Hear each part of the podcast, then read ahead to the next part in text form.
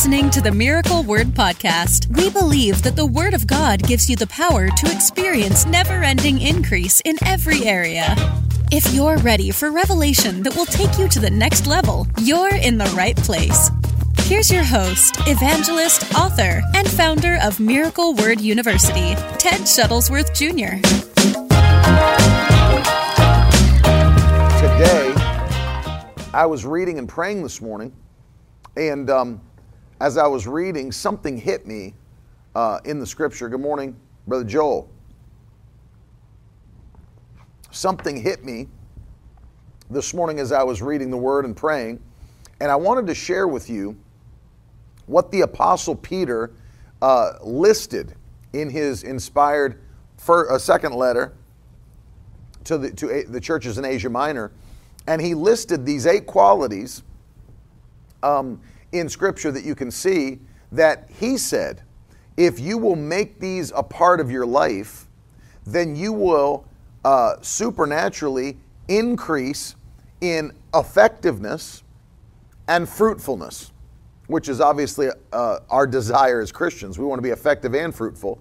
Uh, the Bible says that God is actually looking for fruitfulness from his people. He's constantly watching. You know, Jesus referred to the Father in John chapter 15 as uh, the vine dresser. And he said, I am the vine, you're the branches, and my Father is the vine dresser. And he's constantly watching to see who is producing fruit and who's not producing fruit. And he said, uh, if he sees that there are people who are producing fruit, he prunes them so that they'll produce even more fruit. But then if he sees other branches that are not re- producing fruit, which by the way, that means it is their choice and it's by their own design whether or not they're producing fruit. He said if he sees branches that ref- refuse to produce, he cuts them off and throws them into a pile to be burned. So, God, that means God is constantly watching his people to see if they've been faithful to continue to produce fruit. And that's huge. So, we're going to cover those eight things today that Peter said by the Holy Spirit that if you'll keep these eight things uh, at work in your life, you'll always be effective and you'll always be fruitful. Now, look at that in the comments. Just total division from the same family. You know, Britt, who is Zach's sister, Britt says, Hey, buddy, looking sharp today. Now, she appreciates the substitute teacher outfit, whereas Zach Wilson, her brother, uh, is very snarky in his approach to the substitute teacher sweater. Uh, so you can just see division in the family. And Paul said, Are there not divisions among you? And of course, we can see that there are. So just keep their family lifted up in prayer today. Amen. Second, Second Peter chapter 1. And again, I'm Mr. Shuttlesworth. My name is on the board. Um, Second Peter chapter 1. Uh, we're going to read here what Peter wrote by the inspiration of the Holy Spirit. And uh, we want to break these eight things down. Uh, and I'm going to kind of, what I want to do actually is I want to read through the passage that we're going to read together. And then I'll go back through and break it down because I want you to hear the whole passage as one. Um, not stopping, you know, and, and everything. I, I want us to hear the whole flow of the context, and then we'll go back and break it down. So, um, I want to read to you 2 Peter chapter 1, and we'll go from verse 3, and we'll go down to um, verse 11. First, or excuse me, 2 Peter chapter 1, verses 3 through 11. And if you're putting um, if you're putting that uh, in the comments for people that are watching later, that's the reference. That's our that's our basis today. 2 Peter chapter 1, verses 3 through 11. So let me let me read this to you and then we'll break it down. Um, Peter wrote, His divine power has granted to us all things that pertain to life and godliness through the knowledge of Him who called us to His own glory and excellence, by which He has granted to us His precious and very great promises, so that through them you may become partakers of the divine nature. That's powerful. Having escaped from the corruption that is in the world because of sinful desire. Verse 5 For this very reason, now get this, for this very reason, make every effort to supplement your faith with virtue, and your virtue with knowledge, and knowledge with self control, and self control with steadfastness, and steadfastness with godliness, and godliness with brotherly affection, and brotherly affection with love. Verse 8 For if these qualities are yours and are increasing, look at that. Not that they're just yours, but they're also increasing. They keep you from being ineffective or unfruitful in the knowledge of our Lord Jesus Christ. Now, watch this. Verse 9 For whoever lacks these qualities is so nearsighted that he is blind, having forgotten that he was cleansed from his former sins. Verse 10 Therefore, brothers, be all the more diligent to confirm your calling and election. For if you practice these qualities, you will never fall. For in this way, there will be richly provided for you an, an entrance into the eternal kingdom of our Lord and Savior Jesus Christ. Did you notice something else about this passage that's really interesting? Did you notice that Peter is making the case right in the first chapter of his second letter that there are things you can do? Now, he's writing to Christians. Remember that. Uh, Peter is writing to uh, the churches that are in Asia Minor. So you start to realize he's writing to Christians here. And, and he says that in the very beginning of his letter. I'm writing to those who have obtained a faith of equal standing with ours. You see that? He said, I'm writing to people who have obtained a faith that is of equal standing with ours. So he's not writing to sinners.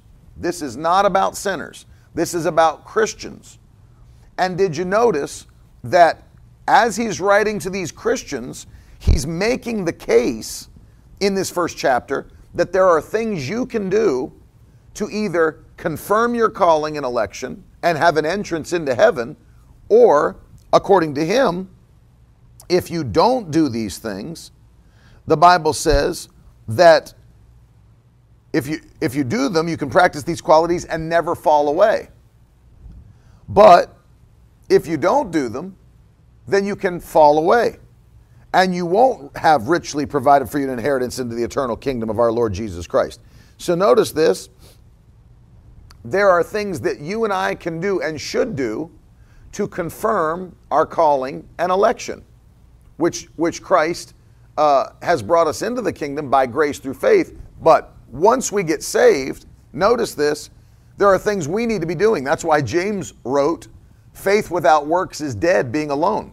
So let's break these down. So these eight things that we're going to see from this, this passage, these eight things, he said, not just need to be in your life, they need to be increasing in your life. So you don't just need to have these qualities, you need to actively work. I need to actively work to see them going from level to level to level to level every single week, every month, every year of our lives. These qualities should go to the next level. So let's hit them. Going back to verse 5, he said, For this very reason, make every effort to supplement your faith with virtue. So the first, the first one is faith. The first quality that Peter lists is faith. And so faith has to be a not just a part of your life, but notice that he's saying this needs to continually increase in your life. So that means that God is looking for his people to continually go higher and higher and higher in their faith. Well, how do you do that? Well, the Bible is very clear that uh, as you hear the Word of God preached and taught, your faith is built. And Romans 10 17 says, faith comes by hearing, and hearing by the word of God. Same thing with Christ. As he taught and as he preached, faith was built in the hearts of men and women. Same with Paul. In fact, if you've read the scripture where he's preaching, and the Bible says there's a, a man in the crowd who needs a miracle, as Paul is preaching and teaching, the Bible says, and he perceived that the man had faith to be healed. Well, where did that faith come from? Paul's preaching and teaching. It came from Paul's preaching and teaching. Faith comes by hearing God's word preached and taught. It can come by even hearing God's word as you read it. You know, you can read the word of God yourself and build faith in your life by yourself. You don't necessarily always have to be listening to something. You don't have to always be, uh, you know, encountering preaching and teaching. Literally, just by reading God's word, you know, and as I'm hearing it, even as I'm hearing it in my mind by my, the inner voice that you hear as you're reading a book, I'm having my faith built as I read the Word of God. And, uh, you know, I'll tell you just one of the, the practices, not that this is something you have to do, but, you know, so, something happens, uh, they, they've proven, when you listen, when you hear something and read it. When you hear something and read it. So a lot of times, what I'll do is I will, I'll put the, uh, the narration on the app on from the translation that I'm reading, and I'll listen to it while I'm reading it. And then it gives you, you got the two sensory uh, things there that are that are helping you to retain what you're taking in. You're hearing it and you're reading it, and I do that often. And so it comes by hearing the Word of God, and it comes by reading the Word of God. So your faith should not stay at the same level. Don't allow your faith to get stagnant. Don't allow your faith to remain without moving or using or building. Because remember, as I cover all of these, and some of you are going to be like, man, really? You know, because what would that look like practically if every year my faith went to another level? Well, what would, what would it look like practically? I mean, how would, your, how would your life change if your faith was increasing? Wouldn't you step out more? Wouldn't you do more? Because again, let me go back to James' teaching. Faith without works is dead. So that means if my faith is increasing, that my works for Christ are actually going to another level, right? If my faith is increasing, my works are increasing. My dedication, my faithfulness, all the stuff I'm doing for the kingdom, that's all increasing as my faith is increasing. So I want you to, to see this with me now. Um, not just faith, but he said, number two, supplement your faith with virtue. Now, an interesting thing here is that virtue here means moral virtue or moral excellence. If you study it, it means moral virtue or moral excellence, uh, which you can see if you look in the uh, footnotes of your study Bible or if you look into a, a Greek text or whatever. Moral excellence, moral virtue. So, what does that mean? It means that I'm not just uh, living by faith, I am always going to push hard to take that moral high ground, that I'm not going to conform to this world and the system of this world, but I'll be transformed by the renewing of my mind. And by the way, if you're just logging on, take a minute to share the broadcast today uh, as you're coming on Facebook, Twitter, YouTube, whatever. Notice the moral high ground. I'm going to make sure that I have moral excellence. Things are going to another level, meaning that every year, every week, every month, we're working to ensure that there is excellence or moral virtue at work in my life. And that's, that's, that's literally something that's speaking of uh, maturity as a Christian, right? Maturity as a Christian. You know, you can see when somebody is just saved and they're continually being sanctified by the Lord. Morning, Dad. As they're being sanctified, you know, you give room. The Bible says that you make room for one another's faults because you realize that people are going to make mistakes. There are people that are going to do things that you know may offend you, that may get you angry, whatever that is. But the Bible says, as you're walking in love, make room for one another's faults. That's the New Living Translation. And the reason we do that is because we know that everyone in the body of Christ is not at the same level of maturity as everyone else in the body of Christ. Everybody's at different levels of faith, different levels of maturity, uh, and they're growing. People are growing in their knowledge of God. Well, as you as you see people growing in their knowledge of God, well, what's going to happen? The thing that's going to take place is that if somebody's not yet uh, mature in the faith, if somebody's not yet been you know fully discipled, if somebody's not yet grown up uh, in their faith, what's going to happen? They're not going to be at the same level of moral virtue, excellence, as somebody who's been in the faith for a while that's allowed themselves to uh, conform to the image of God, to be consecrated, to be, um, you know, uh, as we would say, sanctified. A progressive sanctification as people are being made or formed into the image of God. So you might look at a baby Christian that just got saved and think to yourself, well, why is he still doing that stuff? Or why, you know, and, and you understand God's working on people. God's working on people. God's working on people. So conviction is coming. People are learning. They're being discipled. They're growing in the faith. Not everybody's at the same level. And that's why the Bible says, uh, to whom much is given, much is required. To whom much is given, much is required. If you've got a baby Christian that makes a mistake or that steps out of line or a fall, whatever it might be, you know, they just got saved. They just came into the body of Christ.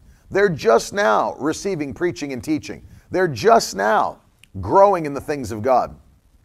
And so uh, there's a bit more leniency there for them that, you know, you don't, you don't harshly judge. You know, as a spiritually, spiritual leader, you're not going to harshly judge somebody that's just learning about the things of God. You know, somebody might come in, they don't know, they've lived their whole life in the world, they've lived their whole life in sin, they don't know, they don't even know what tithing is, they've never heard of tithing before. You know, they're, they're learning.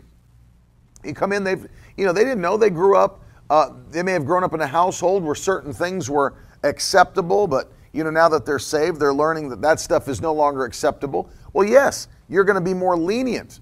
In the same way that you would be lenient on little children who have not learned about life yet. They're learning about life. They're learning what to do, what not to do, and all of that. And so you don't judge them as harshly as somebody that knows. Now, if you got somebody in the church that's been in church for 20 years and has been to church, they've been to all the classes, they've hear, heard preaching and teaching for the last two decades, and they're still doing the same stuff, then there's going to be a more harsh rebuke and correction because they know better. And they've had lots of teaching, and they've had lots of preaching, and lots of instruction. And the Bible says, To whom much is given, much is required. And so, in the case of somebody that has, has had that afforded to them, there is harsher punishment. Or, you know, even God will judge people more harshly when they know and they've had that maturity built up and they've been around it and they, they know what's, what's right and they still don't, than somebody that's just now coming on board and they're re- learning the ropes. You see what I mean? So, this, this, this second uh, element that we're talking about that the Apostle Peter is teaching here is virtue, moral excellence, moral virtue. That to whom much is given, much is required. Add to your faith virtue, moral excellence. So, what good does it do? You ever think that to yourself? What good does it do with somebody who has faith in Christ, but they don't have moral virtue or excellence? It, it really becomes a laughing stock to people who are watching you from afar. And it's, it's really, it's a, it's a terrible witness of your salvation to claim to have faith in Christ, to claim that you're part of the body of Christ and that Jesus is your Lord, and Savior, but then have no uh, uh, moral excellence in your life, have no moral virtue, people say, he, he doesn't live like a Christian. Even sinners know that. You know, even sinners know that. Yeah, Mike put it in the comments, James 1.22, be ye doers of the word and not just hearers only. And that's exactly right. People are going to look at that and think, well, he's not, he doesn't, he's not, he's not a Christian. He doesn't live like a Christian. He lives like me. He does all the same stuff I do. you know, still goes and gets drunk at the bar, still, you know, foul mouth, all the st- same stuff. Oh, but he goes to church every Sunday. No, no. Peter said, uh, establish in yourself moral excellence, moral virtue. And as you're doing that, remember that he said it should continue to increase every single year, which means you're even being more conformed to the image of Christ. Not you're being uh, not not not conformed to the image of this world or the antichrist system, but to Christ by being transformed through the renewing of your mind. So as you do that, guess what's going to happen? You're going to become more like Christ every month, every week, every year. And it and it takes that in order to have the kind of a witness and power that God's placed on you to change this earth, change the world. And so with your faith, that's number 1, your virtue or moral excellence, moral virtue, he said that should increase. That should increase. And then uh, number three, he said, add to your virtue or supplement your virtue with knowledge. So number three is knowledge. And this is an important one as well. Knowledge. This should increase every single year, every single month, every single week. We're getting into the Word of God, which is why, you know, we provide this broadcast for you every single day of the week and sometimes more than once a day, is because we know that people, the people of God, need the knowledge of the Word of God. And so, uh, Peter writes here, continue to increase in knowledge. Now, in order to do that, you're going to have to really dedicate yourself to the Word of God. You know, what's interesting is um, I was listening to a guy who uh, he's a minister and he's the head of a, of a Bible school, I think in Zambia now, and um, and he very serious man. I've played one of his videos on here on that the, the quote I read at the beginning of this broadcast about why why I choose to believe the Bible is uh, his quote. It's his quote. His name is uh, Dr. Voddie Baucham um, not Pentecostal, not not uh, not um, you know charismatic by any means, but uh, obviously would have great theology on the inerrancy of Scripture. He made that comment, but one of the things that he said one time really shook me. He said, "You know what's really sad in churches is that any time a young person shows extreme interest in the Bible, in the Scriptures." We automatically push them like, oh, he must be called into ministry. She must be called into ministry. And by doing that, and it's not always true, it sometimes is true, but it's not always true. And what he, the point he was trying to make was, why are we like that when we realize that every Christian should have that kind of love and excitement for the scripture? That if you're a child of God, this is God's word to us that you shouldn't have to feel like, well, because I love the Bible, you know, I must I must be in the I must be called to fivefold ministry. Well, because I love the scripture, I must be called to fivefold ministry. No, maybe you're just a Christian. And Christians should have a love for the Bible. They should have a love for scripture. It's God's word to us.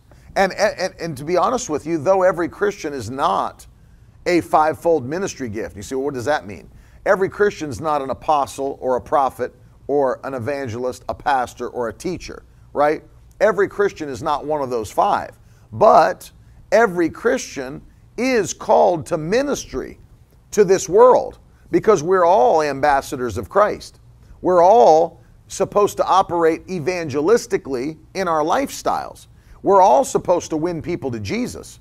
We're all supposed to minister Christ to the hurting, to the needy, no matter where we are at work, at home, in the marketplace, we're called to be ministers to this world. Though we don't all stand in a pulpit to preach, we are called to minister. So there should be a love for the word. There should be a love for the knowledge of God. And when we dive in, which is why, you know, I always encourage you to, to de- develop some sort of uh, reading plan that, you know, you can stick to. Like this morning, you know, I keep this uh, on my phone so that at any given day when I when I wake up,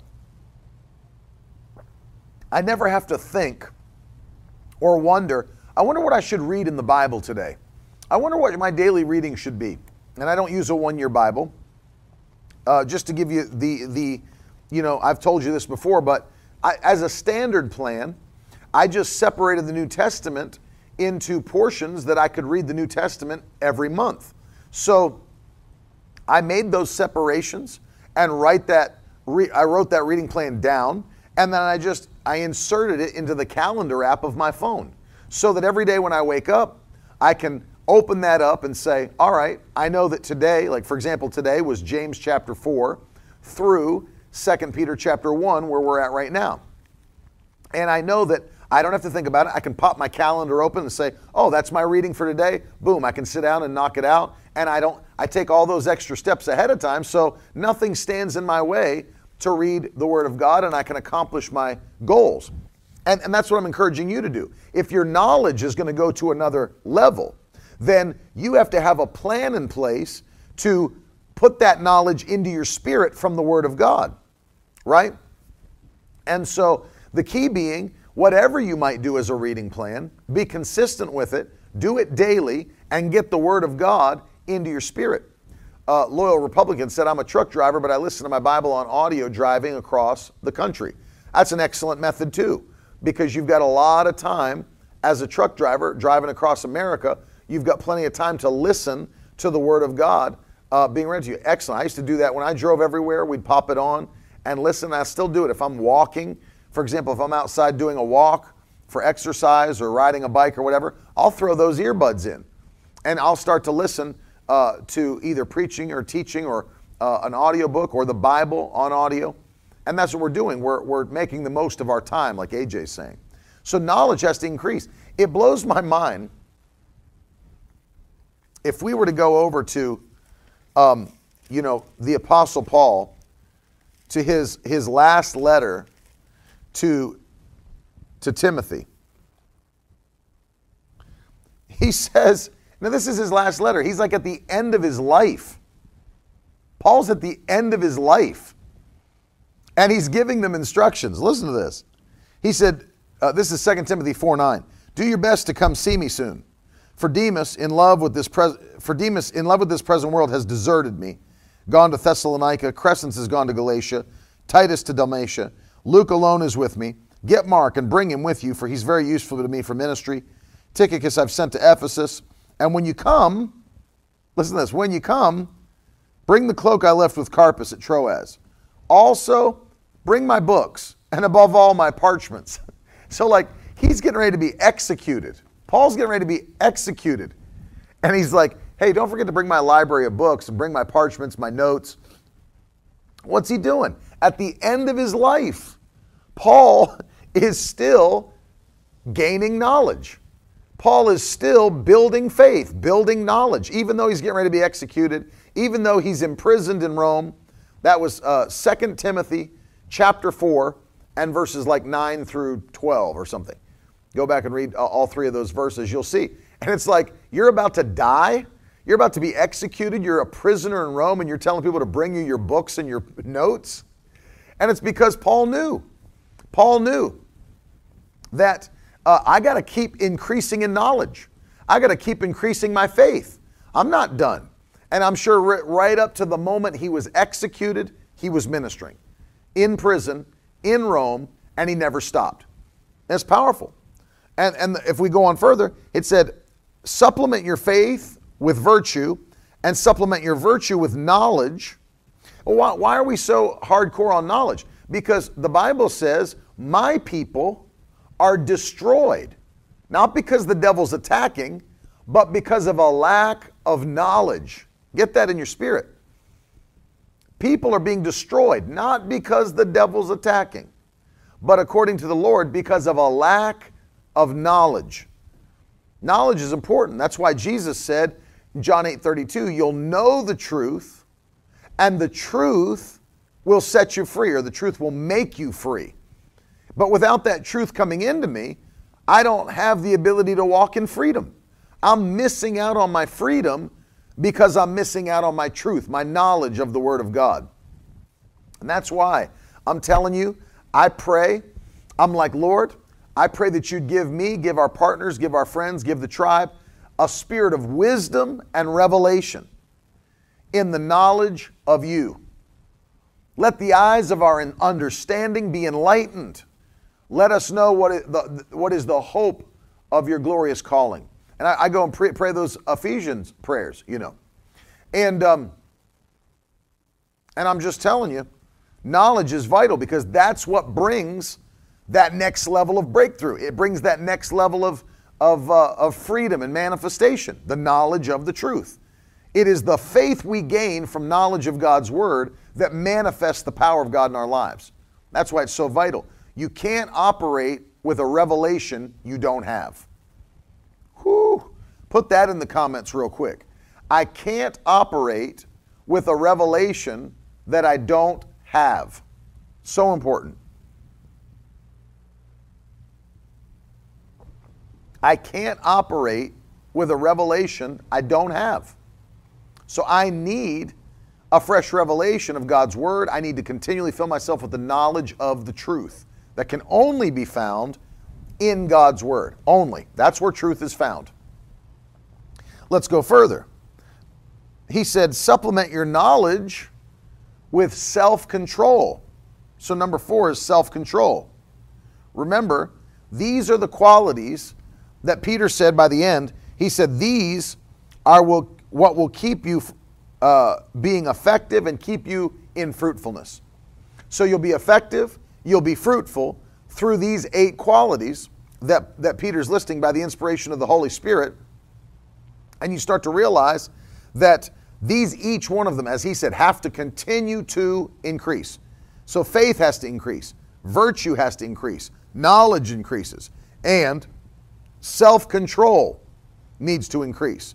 This is a huge, huge one. As you know, if you've heard me teach on this for any period of time, I believe with all my heart that of all the fruit of the Spirit, self control is the most important of all of the fruit of the Spirit understanding that all of the fruit of the Spirit are choices, right? Walking in love is a choice. Walking in joy is a choice. Walking in peace is a choice. Being faithful is a choice. So, how can you truly make those choices successfully without self control? Because remember what I taught yesterday, and I've, I've taught this often. Galatians 5:17 tells us that the flesh is constantly battling against the Spirit to keep you from doing what you really want to do. And the you there is your spirit man. To keep you, the Spirit, from doing what you, the Spirit, wants to do. And so the flesh is fighting, fighting. So what do you need? You need self control. When people hear that and they're like, well, that's that self help gospel. No, it's not. Because remember this, these are the fruit not of the flesh. These are not the fruit of the flesh, it's the fruit of the Spirit. And so the fruit of the Spirit is love, joy, peace, patience, gentleness, goodness, meekness, faith, self control. It's, it's not the fruit of the flesh. Paul listed what the fruit of the flesh are, and it's not these. So that means that you need the help of the Holy Ghost in order to operate in the fruit of the Spirit because they're His fruit. So that the Holy Spirit is assisting me empowering me, helping me to walk in the fruit of the Spirit. And self control, I believe, is the most important because it is that fruit that allows you to operate in all the other eight. And so here, uh, Peter is saying self control has to increase in your life every single year, every month, as you move forward. And you see, you see that too because it's like Self control, uh, you can see people increase in self control. You know, when people are young, they have far less self control uh, than they do as they grow older and they mature. You know, you see a little kid. Little kids will pound candy. They'll pound, they'll, you know, they'll do all the things they're not supposed to do. That's because they don't know. They don't know anything. So their knowledge is at a low level. And because they don't know anything, and because they're immature, then their self control is at a low level because they don't even understand why they should control themselves. Why should why shouldn't I eat 50 Snicker bars a day? I don't understand. What I mean, I like Snicker bars. They taste good. They're sweet. I love everything about a Snicker bar. So why should I not eat 50 of them a day? And see, their self-control's not there because their knowledge is not there, the maturity is not there. So they don't realize all of the things that would happen by living a life like that. But as your knowledge increases, as we just went over, as all these things continue to grow, then your self control also increases because you start to realize what it means to walk in that kind of control, that kind of discipline, what it produces in the life of a believer that is self controlled by the power of the Holy Spirit takes you to a whole nother level of victory. You say, well, what do you mean by that? Well, it takes self control to even yield yourself to the Holy Spirit and obey the commands of Scripture. So, in this uh, context, you know, your flesh doesn't want to do the things God wants God wants you to do. So, you know, there's there's people that you know they don't even do it because they're not self-controlled. They don't attend church faithfully, they don't give, they don't tithe, they don't spread the gospel, they don't they don't pick up a Bible. They don't do any of those things because they're immature and they're not and they're ineffective and they're unfruitful. They don't have self-control. But when you do, it pushes past your flesh and does what it knows to do by the Spirit. That's why. Yeah, my flesh fights against me reading Scripture. Of course it would. It fights against me being faithful to church. It fights against me tithing and giving. It fights. Your flesh will fight. Fight against those things. Um, but notice this our spirit man is empowered to do them. Neil asked the question Does the enemy fight our self control? Or is it our flesh, uh, cardinal ways, uh, carnal ways? Let me, let me say it this way the enemy provides temptation.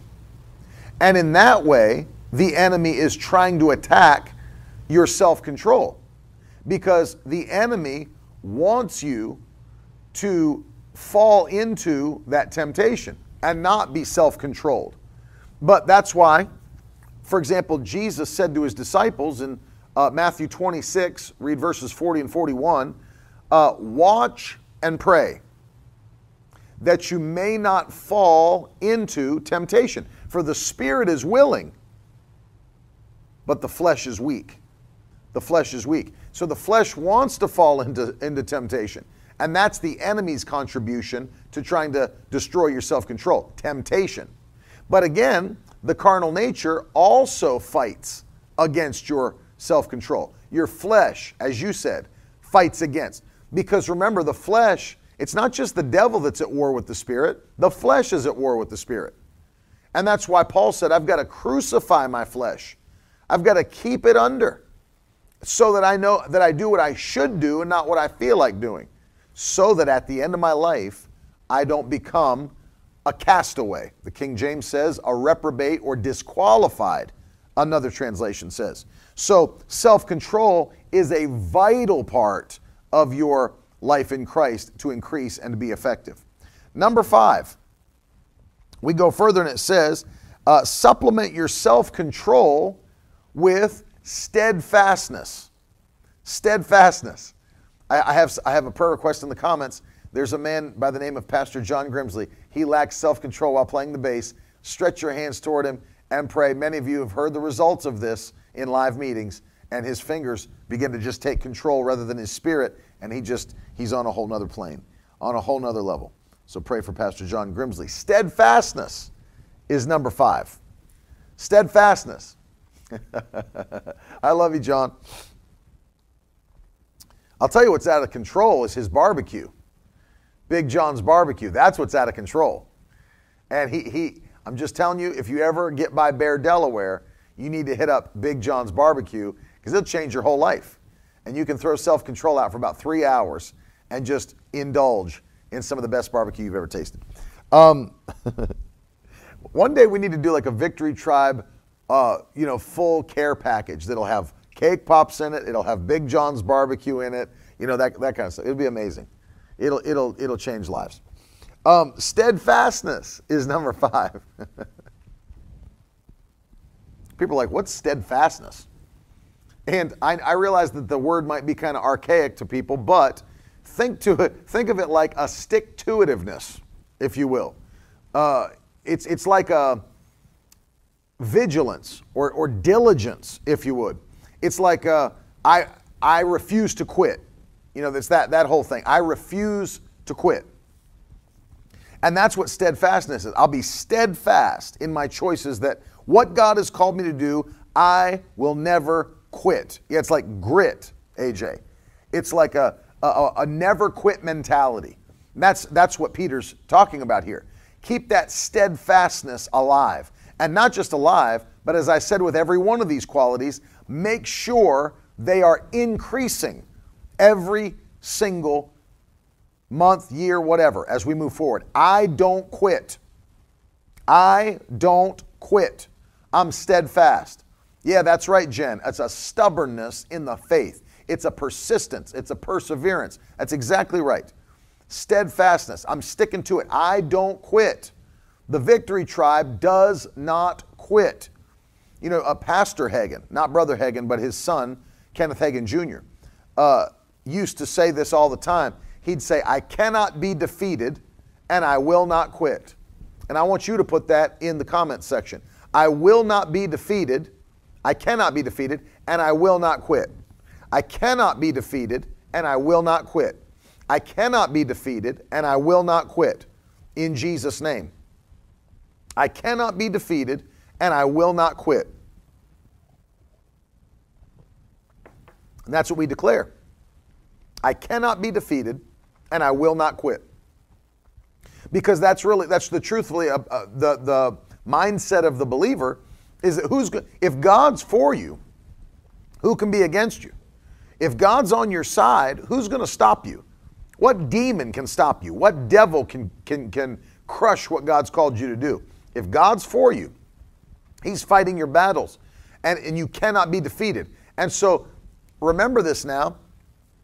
Um, if you can't be defeated, then the only thing that can defeat you is quitting. Quitting before you see your promise come to pass. When I used to play basketball in our church league in Virginia, there was a man from our church who's, who had been in the Navy, good basketball player. His name's Greg Culbreth. And brother Greg, you know, not only uh, a great ball player, but really determined. And uh, Greg used to always say to the team, he'd always say to us, nobody can beat us, only we can beat us. He'd say that all the time. Nobody can beat us, only we can beat us. And uh, that, that stuck with me. Nobody can beat us, only we can beat us. You, you start to quit, you start to let go. You say, I'm not, I'm not, I can't do it. I can't. And, and that's what the devil wants. He wants you to gain a mindset, well, I can't do this. This is, I'm not, I don't have what it takes. I don't have the resources. I don't have the education. I don't have the connections. I, and, and that's a lie from the devil. Because if you can't be defeated, then the only thing that will defeat you is your choice to quit. And that's why Peter said, steadfast. We are steadfast. I don't quit. I keep pushing forward. I I'll be so persistent I, like whatever's in front of me, it'll wear out before I wear out. Think about that. It will wear out before I wear out because I don't quit. I keep hitting, I keep moving forward, I keep going, and I won't stop. I won't stop. It will wear out before I wear out. Its batteries will die before my batteries will die. And so you keep moving forward. You're steadfast. And that's why when God's given you a vision, when God has given you a calling, you don't ever make the choice to quit. As Winston Churchill once famously said in a, in a speech that really blew people's minds never, never, never quit. Never, never, never quit. And that's key because you can't lose, you can't be defeated. If you're obeying the voice of the Holy Spirit, don't ever quit. Keep moving in the direction He's called you to move. Keep pressing. Keep pushing and believe God. It's coming to pass in Jesus' name. It's coming to pass. And you should be getting more like that every year. Maybe there were times in the past where you threw in the towel and you quit. Those days are over. And now, as you move forward, you're not going to quit. You're not going, you're staying steadfast on the path God called. Even if people walk away, even if people say, well, you're, you're crazy. I don't care what they say. I'm moving forward in what God called me to do. I don't quit. I don't quit in Jesus' name. And that's going to be our story. But notice as we go further, it says this um, and supplement your steadfastness with godliness. Now we've covered moral virtue, moral high ground, but now it says supplement your steadfastness with what? Godliness. Number six is godliness. Now, what is godliness? Godliness is simply obedience to the commands of Scripture, to kingdom details. I always observe kingdom details. It is me obeying the systems that God has set up in the earth. Godliness is doing what God told me to do. It's obedience to the word. It's exactly what it is. And my godliness should increase every year. I should become more godly, not less godly. the world is becoming less godly, as you can see. You know, there actually used to be a time in society where people just went to church because you go to church. Even if they weren't professing Christians, they went to church because, you know, their family's always gone to church. And, you know, you'd see people in Baptist churches around this country out on the steps of the church smoking a cigarette before the church started to get inside. You know, they weren't living for God fully. You know, they were going doing their own thing, but you went to church. You went to Sunday school. You know, that was something that used to be standard in America. You went to church, you went to Sunday school. And people were, were God fearing people. You know, they weren't secularized yet. They, they hadn't, uh, you know, been dipped into the, you, you see what I mean? Many of you that are watching, you could even remember a day when you were younger, when America was different. And there was, there was something different about uh, the nation in that there were still presidents that would call us to pray. And you know it just it was different. And that they, there, the falling away had not begun in that in the way that we're seeing now. And the same stuff that's going on. So the fear of god that's left society i'm not becoming less godly i'm becoming more godly. Becoming more godly pressing into the word obeying the word living for god in a way that is not i'm not ashamed of it i'm not hiding it I'm not trying not to offend people if they're offended, let them be offended. If they're angry, let them be angry. It won't change what I do. I'm a godly person. Godly people define marriage as being between a man and a woman, period. Godly people define abortion as sin, period. See what I mean? And so, yeah, well, that's not in our society. Those things are not, those are frowned upon. You're not politically correct. Tough. I don't want to be politically correct. I want to be godly. I want to be godly. So, godliness is something that needs to be supplemented. We supplement our steadfastness with godliness. And we make up in our mind I don't care what the world is saying, I only obey what the word said. That's it. So, godliness. Godliness is simply us obeying the mighty word of God. There's, uh, to, to be very honest with you, you know, because there's, there's no other way to do this. And I think an easy way for us to understand it is Yes, I could. You could say that, Yanil. You could say holiness. You could put that there because holiness is being set apart, consecrated from this world and its system. But the only way to do that. Did you ever think about this? If we never had a standard, um, uh, which is God's word, by the way, if this did not set the standard, then every other thing in life is relative. You know, let me just take a, just a small rabbit trail here because it's something we're seeing in our society today everywhere is this this postmodern thought process postmodernism. And one of the things that postmodernism says is that truth is relative. So what does that mean? And maybe you've heard somebody use the term well that's your truth. But my truth is different than your truth maybe you've heard that in conversation and there are people that are secularists, that are atheists, agnostics, people that they, they really feel like Christianity or religion, period, is foolishness. And you may have heard somebody say, well, we don't need religion in order to be good people to each other. You may have heard that argument before. I don't need a thousands of years old book to tell me to love my neighbor. I can just be good to people. I can just be a decent human being. I don't need an invisible God telling me how to live my life. And then they go further and say, well, you know, your truth might be Christianity, but that's not my truth. My truth is different. And you know, you might think that's wrong, but for me it's right. You know, this is how I live. It's right. And and then here's the here's the kicker. Here's the big one. Well, why does anyone care what I do as long as I'm not hurting anyone else? If you've heard that, throw a hand up in the comments. Why would anyone care what I do as long as I'm not hurting anyone else? Well, listen to how this listen to how this thought process plays out. Because of course you could say that. Why would anyone care what I do as long as I'm not hurting anyone else? Okay, but here's the real question. If you really think like that, if all truth is relative, if there is no objective moral standard, then here's a real question. You say, What's wrong with me doing what I want as long as I don't hurt anyone else? Okay, well, what's wrong with hurting someone else? If that's really the way you think, then why, why is it wrong to hurt others? Did you ever think about that? Who said it's wrong to hurt others? If it makes me happy, if it makes if it gets me what I want and makes my, my life happy, if it's my truth, why is hurting others wrong? Who said it's wrong?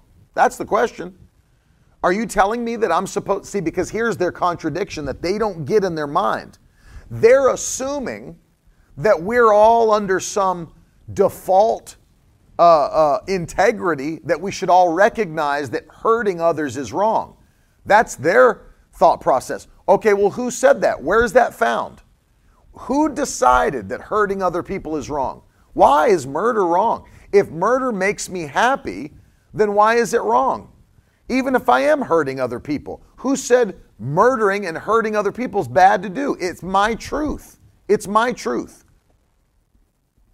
Why, why, why is molestation or rape or uh, genocide or uh, you know eugenics? Why are any of these things wrong? Who said they're wrong? But do you know what? You want to know something that's crazy? I heard uh, I heard Dr. Sumrall say this. He said even and he traveled the world, and I mean into into places no one had been. No one had been. And he said this, and Dr. Osborn has said this, T.L. Osborn, that wherever you go in the world, think about this, get this in your spirit. Wherever you go in the world, even to tribes that have never had outside connection with other people, back in the jungles of different nations, people that have never come out of their culture, in every single civilization, every single civilization, murdering other people is viewed as wrong in every civilization.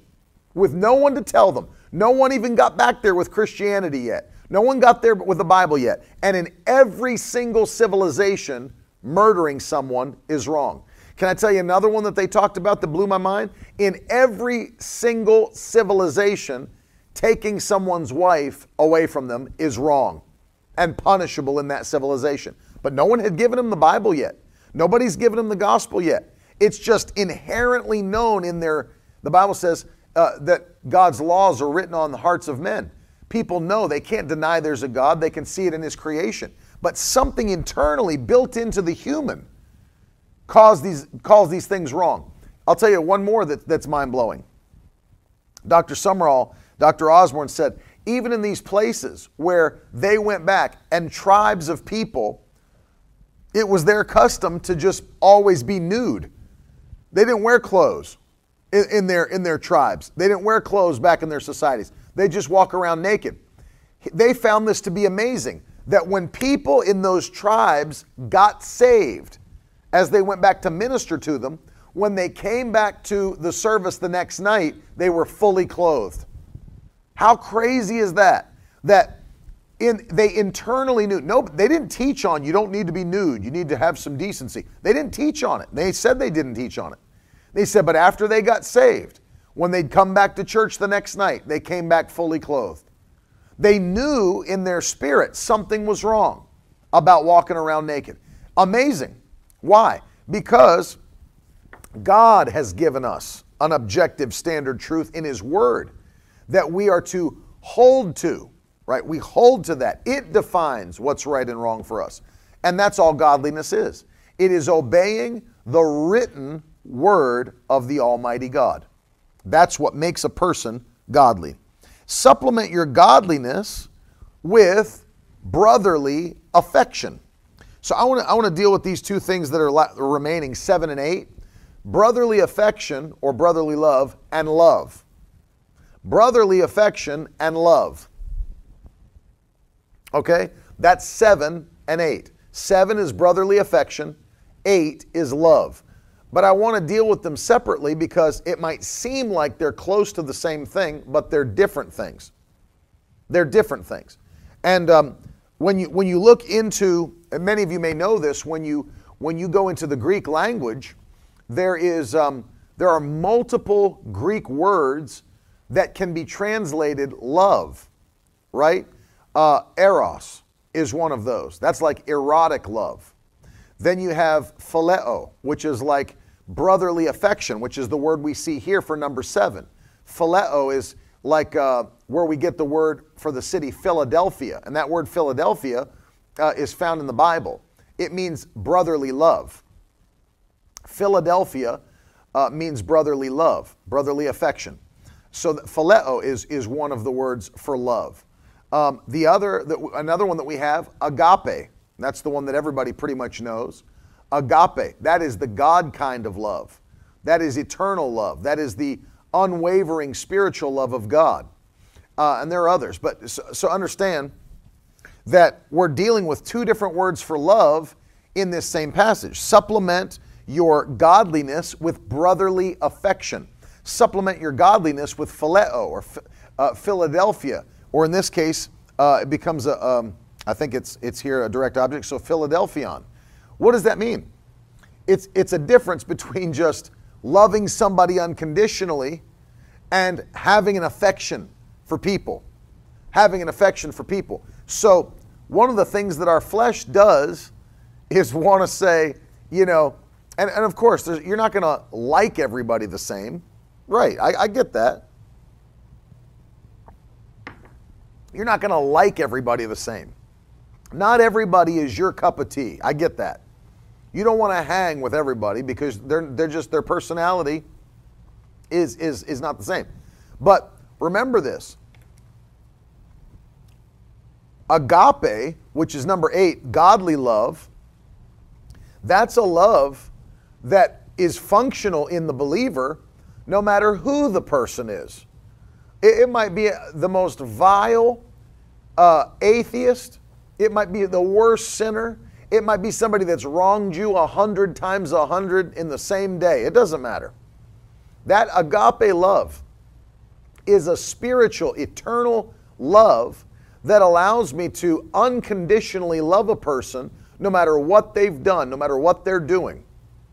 Doesn't matter how sinful you are, how vile you are, how wicked you are. The love I have for the people that God has created is eternal. It's, it's selfless. It's unconditional. There are, there's nothing you could do that would stop me as a Christian from loving you with the love of God. There's nothing that's going to shut my love off for the people of this world. I'm not going to say, well, he's a murderer. I'm not going to preach the gospel to him. I hope he dies and goes to hell. You know, he's a molester. He's a rapist. He's a, he's whatever. He's a mass murderer. You know, he's he's this or that. I'm not I'm not going to I don't want to pray for You look at look at the way that Jonah's heart was. You want me to go to Nineveh in Syria, the, the place where they fillet God's people, literally flay their skin off? You, you, you, you want me to go to a place where they torture God's people? You want me to preach to them and tell them to repent so they can be spared? I ain't going. This was Jonah's problem.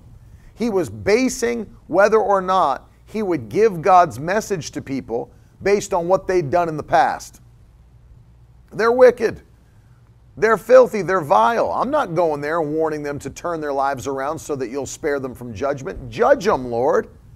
Destroy them, Lord. Wipe them off of the face of the map, Lord. That's what you should do. And God said, No, I want you to go and give them my word. I want you to preach and tell them to repent and turn from their wicked ways. And Jonah's like, I ain't going. I'm getting on a boat and going the opposite direction of Nineveh. and God so wanted his word to be preached he had Jonah swallowed by a fish and spit out on the shores of Nineveh. Speak my word to my people. Yeah, but they're wicked. Speak it anyway. Let them hear it. Give them an opportunity. Right? That's agape. I love these people. I don't care how wicked they are. But then there's there's something different than that. There is brotherly affection. Brotherly affection. There's a love you have for the people of God. Uh, the people of God. I want to I want to just quickly point something out to you um, that we can that we can see in the Word. Uh, the Lord, Jesus Christ, is having a conversation with Peter. Go with me to the Gospel of John, uh, chapter 21. John 21. And I'm going to read you three verses. Really interesting passage here, by the way. Very interesting passage. John 21 and verse 15 through 17. Listen to how Jesus flips the script on Peter right here. Verse 15 says, When they had finished breakfast, Jesus said to Simon Peter, Simon, son of John, do you love me more than these? Do you love me? You know what he just said there if you look in the Greek text? Do you agape me more than these? Oh, he said to him, Yes, Lord, I, you know that I love you. He said, Feed my lambs. He said to him a second time, Simon, son of John, do you agape me? Says the same thing again, twice in a row. Do you agape me? Do you love me? Oh, he said, Yeah, Lord, you know that I love you. He said, Tend my sheep. But then look at this. He flips it on Peter in this last part, verse 17 at the end. Peter was grieved because he said to him a third time, Do you phileo me? Whoo! Peter didn't get grieved until Jesus flipped it. Agape, agape, phileo. Do you have affection for me? Do you love me truly? Me. He said, Lord, you know everything and you know that I love you. And Jesus said, Then feed my sheep. Feed my sheep. No, notice that. He flipped it on him. He said, Do you have spiritual love? Do you have spiritual love? But do you have affection for me, Peter? Yes. You know all things and you know that I do. See, there's a difference between unconditional love and there's a difference between brotherly affection. I don't just unconditionally love you, I have an affection, I have a care for you.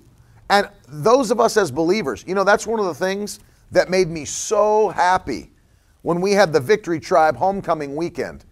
I'm telling you, walking in there and seeing people even in the lobby of the hotel, people at the lobby at the church, people in the sanctuary, people in the gym as we were eating, people at the banquet, the love, the affection that people had for one another in the Victory Tribe was so moving to me to see people like, man, I get to finally meet you in real life. I see your name in the comments. And oh, and they hung with each other. You guys sat with each other and talked to each other and exchanged numbers and got to know each other. And there was a brotherly affection, a phileo in that moment that that moved me to under because that's how the body of Christ should be. The thing that bothers me is when I see divisions in the church and I see fra- people that are being fractured and people that are being torn away from each other and people that are uh, in, in, in, different uh, feuds and there's fights and divisions and problems. That is the devil. That is the devil. We are called to love one another. Called to love one another. And I was looking here at Galatians chapter chapter 6 real quick. And um, Listen to this. This is a really amazing thing talking about brotherly affection. And I'm talking about loving those that are in the body of Christ. Have a love for those that are in the body of Christ. Stop trying to tear people up and try to tear people down. Have a love for people that are in the body of Christ. Listen, um, Gal- Galatians 6 6, I'll read through verse 10. Let the one who is taught the word share all good things with the one who teaches the word. Verse 7 Do not be deceived. God is not mocked, for whatever one sows, that will he also reap. For the one who sows to his own flesh will from the flesh reap corruption, but the one who sows to the Spirit will from the Spirit reap eternal life.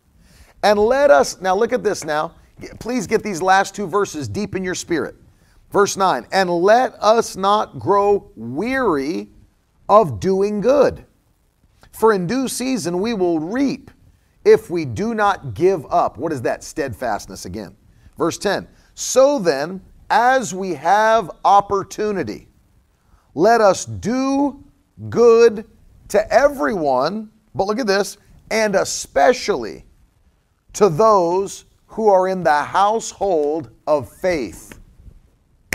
Get that. The Paul's writing here to the Galatians, we should do extra good.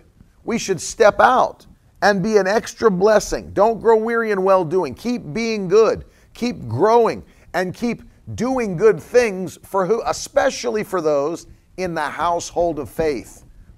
People that are in the body of Christ. You know, you know what's an interesting thing to me? When the church was launched, when the church was launched in the book of Acts, Acts chapter 2, the Bible says, and there was no one in the church, not one person who had needs, not anybody. They were a needless church. They had no needs.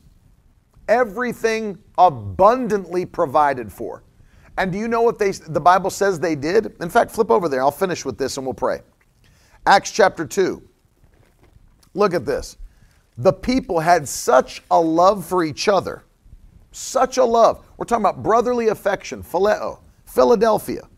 They had such a love for each other that the Bible says, this is Acts chapter 2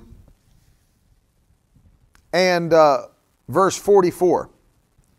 And all who believed were together and had all things in common and they were selling their possessions and belongings and distributing the proceeds to all as any as any had need. So look at this. They would say, as soon as the other believers were made aware, oh, you got somebody in your community that's deeply in need. You've got somebody in your community that's deeply in need. Uh, they say, oh, no problem. I've got some extra things over here. I'll sell this investment. I'll sell this property or whatever, my possession, and I'm going to go ahead and meet that need. I'm going to go ahead and meet that need. And um, I want you to think about this because that means truly that was that that was the, the way the body of Christ operated. And I don't mean people coming into church to try to get a handout and try to use it like spiritual welfare to be a bum and to live they don't work they're on you know they just collect unemployment and sit around because they're, they're lazy. I'm not talking about that. But as people that truly had needs. Did you know that's why there were uh, parameters in the New Testament for what a widow was? They weren't just taking care of any woman whose husband had died.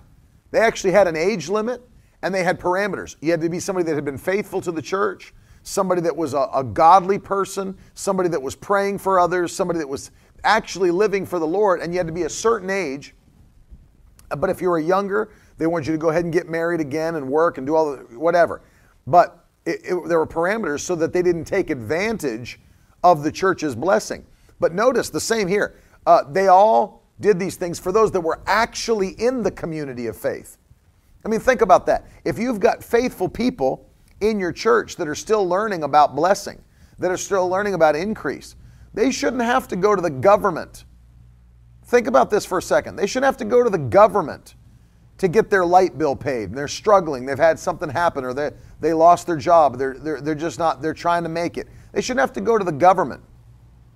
People in the church body should be able to meet that need. Oh, you got a light bill due? No problem. Let me hook you up. Let me pay that for you. That's what they were doing in the early church. And if they had possessions, they sold them, took the money, gave it to those that need. And I don't mean somebody that comes once every two months and sneaks in the back and sits in the back, you know, in a Carhartt jacket, you know, to, to, so they, you know, I got a need today. No, I'm talking about somebody that are faithful to the church, faithful to the church, people that are part of the body, that are, you know, pressing in on their family. You understand? And I'm just telling you, that's how the early church operated. And I don't mean that the church should have to pay for everything. Look what they did. It was the believers that when a believer saw another believer, you're in need, I've got extra. Let me help you. You throw everything on the church itself. No. Let you as a believer stand up and be a blessing in your generation, showing brotherly affection to those that are in need. Amen. Amen. Hallelujah. So I'm just telling you, these now now look what happens, and I'll, I'll pray after I read this. The Bible says, after all these things are in your life and increasing in your life, what happens? You're securing and confirming your calling, your election, making sure you'll never fall away. You'll never fall away. And that you'll have an entrance into the glory of heaven. And so you write these eight things down. If you haven't written them down, write them down. Faith, moral virtue, knowledge, self control, steadfastness, meaning I won't quit, perseverance, godliness, brotherly affection, and love. Unconditional love. That's the key. That is the key. And so, we need to press in. Why? This is our year of divine possession. This is the year where we're going to take what God said is ours and we're going to supernaturally have ownership and possession. This is a year. The stuff's going to happen like we've never seen happen ever before. Ever. It's going to be supernatural. You wait and see what God does in 2022 for the faithful. It's going to blow our minds. But again, I gave you this, this word from the Lord that came to me. If it's going to be that kind of a year where we're going to see God move in that kind of a way, it's going to be a year where we got to press in like never before. We can't live the same way we've always lived and expect greater results. We press in at a deeper level. We press in at a deeper level and then watch what God does supernaturally. Whew, hallelujah. It's going to be a year to shout. It's going to be a year to dance and run when you see what God's getting ready to do for you and your family by the power of the Holy Ghost. Get ready. Get ready. Let me pray for you. Father, in Jesus' name, I thank you for your precious people. I thank you, Lord, for adding to the body of Christ daily. I thank you that people are being saved, baptized, filled with the Holy Ghost. I thank you that people are being healed. I thank you this is a year that the church is being built like never before. Your word declares, Jesus said, I will build my church and the gates of hell will not prevail against it. And so, Lord, I declare it in Jesus' name. This is a year that the church is increasing to another level in Jesus' name. Now, Lord, I pray that these things, you would give us strength and ability and efficiency to see all of these eight things increase in our lives in 2022. We'll not fall backwards. We'll not miss out on the blessing. We will not miss out on our calling. We'll not miss out on our purpose. And we'll never fall away in Jesus' name. We will not be like those who draw back We'll not be like those who fall away. Our hearts are not growing cold. We're getting hotter and hotter and hotter in Jesus' wonderful name. We thank you for that. We give you praise for that. And if you believe it, somebody shout aloud, Amen. Give God thanks. Give God praise. There's some hands up, some fire up in the comment section. Hallelujah. Things are getting better quickly. Quickly. And it's happening even around this nation. It's happening quickly. Things are changing. They're going to change in Canada. They've changed in, the, in, in England. I'm praying they change in the UK. Ireland followed suit. Things are changing around the world. Got a praying church. God's healing the land by the power of the Holy Ghost. Hallelujah. By dominion and authority in the anointing. Thank you, Jesus. Thank you, Jesus. Can't wait to see you, Anna. Next Friday, Phenix City, Alabama. Coming to Georgia, I'm guessing. Praise God. Praise God.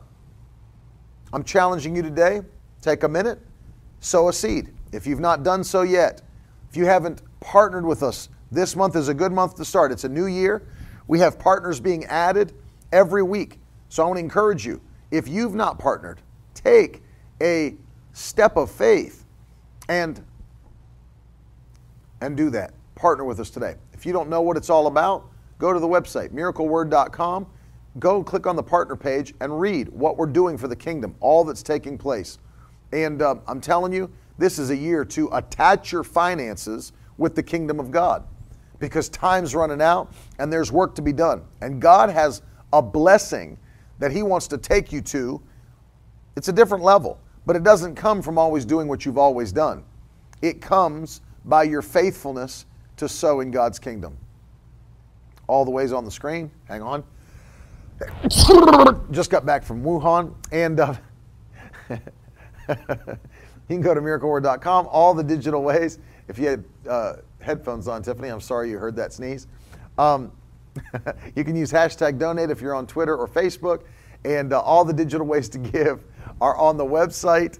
I want to say a big thank you to all of our all of our friends, all of our partners, all those that are sowing and standing with us. Man, this is going to be our best year ever. You just wait and see what God's about to do. It's so supernatural. And, uh, and so thank you for sowing. Thank you for standing with us financially and in prayer. Uh, I, I, I can't say thank you enough and tell you how much that we love you. Ava said, rip headphone users. yep, my earphones caught air on that one. Um,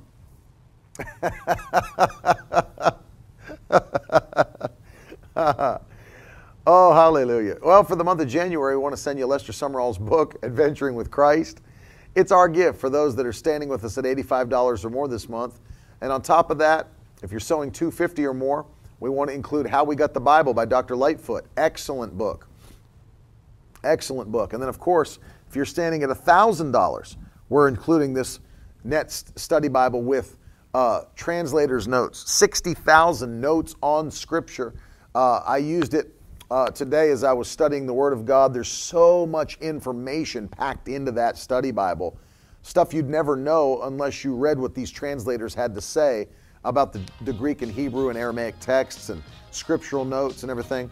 Just amazing. It's our gift to you uh, for this month of January. We say, Thank you for standing with us. Thank you for sowing your seed. We love you a lot very, very much. And um, so don't forget today, 2 o'clock, airing a broadcast.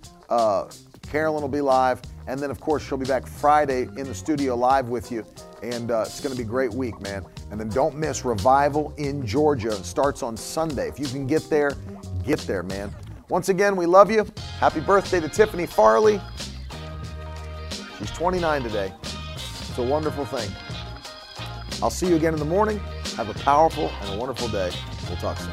Later.